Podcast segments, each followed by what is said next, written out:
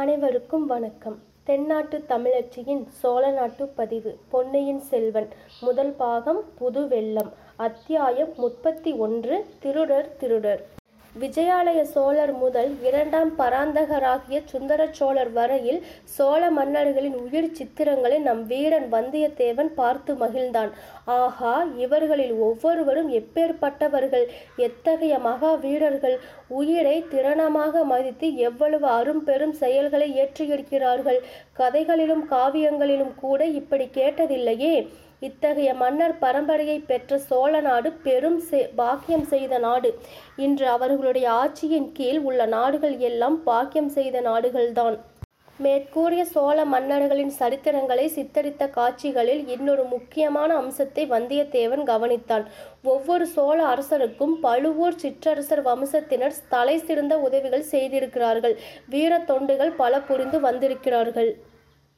முத்தரையர் வம்சத்தில் இருந்த தஞ்சை கோட்டையை முற்றுகையிட்டு முதலில் அந்நகரில் பிரவேசித்தவர் ஒரு பழுவேட்டையரையர்.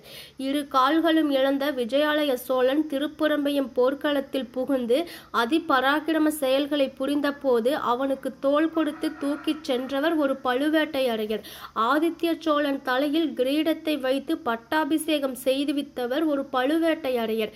ஆதித்ய சோழன் யானை மீது பாய்ந்து பல்லவ அபராஜித்தவர்மனை கொன்றபோது ஆதித்யன் பாய்வதற்கு வசதியாக முதுகும் தோளும் கொடுத்தவர் ஒரு பழுவேட்டையரையர் பராந்தக சக்கரவர்த்தி நடத்திய பல போர்களில் முன்னணியின் புலிக்கொடியை எடுத்துச் சென்றவர்கள் பழுவேட்டையடையர்கள் ராஜாதித்யன் போர்க்களத்தில் காயம்பட்டு விழும்போது அவனை ஒரு பழுவேட்டையரையர் தன் மடியின் மீது போட்டுக்கொண்டு ராஷ்டிரக்கூட படைகள் தோற்று ஓடுகின்றன என்ற செய்தியை தெரிவித்தார். அவ்விதமே அருஞ்சலருக்கும் சுந்தர சோழருக்கும் வீர தொண்டுகள் புரிந்து உதவியவர்கள் பழுவேட்டையடையர்கள்தாம் இதையெல்லாம் சித்திர காட்சிகளில் பிரதட்சியமாக பார்த்த வல்லவரையன் சொல்ல முடியாத வியப்பில் ஆழ்ந்தான். அண்ணன் தம்பிகளாக பழுவேட்டையரையர்கள் இன்று சோழ நாட்டில் இவ்வளவு ஆதிக்கம் வகிப்பதற்கு காரணம் இல்லாமல் போகவில்லை.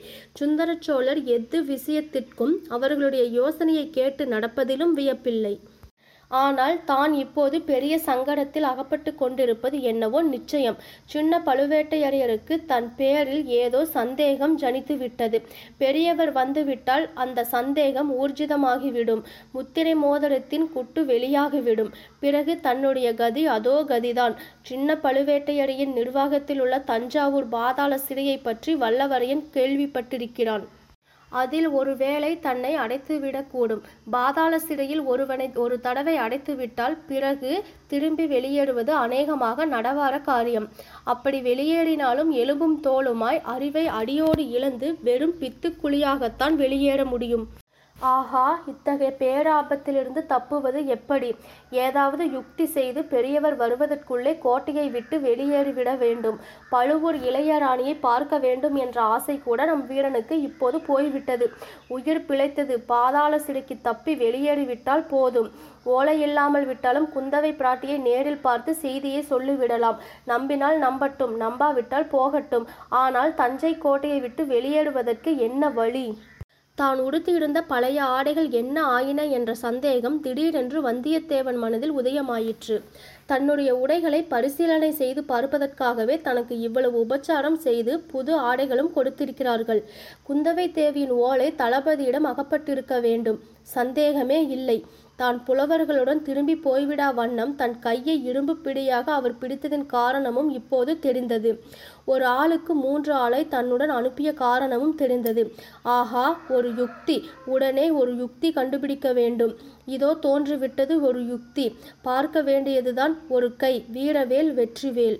வந்தியத்தேவன் சித்திர மண்டபத்தின் பலகணி வழியாக வெளியே பார்த்தான். சின்ன பழுவேட்டையரையர் பரிவாரங்கள் புடைசூழ குதிரை மேல் வந்து கொண்டிருந்தார். ஆஹா இதுதான் சமயம். இனி ஒரு கணமும் தாமதிக்க கூடாது.